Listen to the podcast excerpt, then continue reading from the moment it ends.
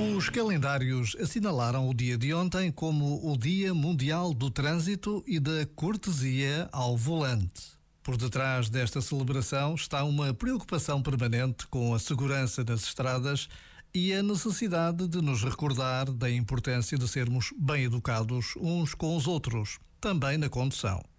Parece óbvia a necessidade da segurança e todos gostamos de ser bem tratados, mas nem sempre é assim.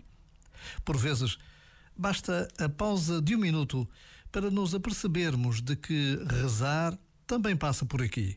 Velar pelos outros, cuidar do próximo. Este momento está disponível em podcast no site e na app.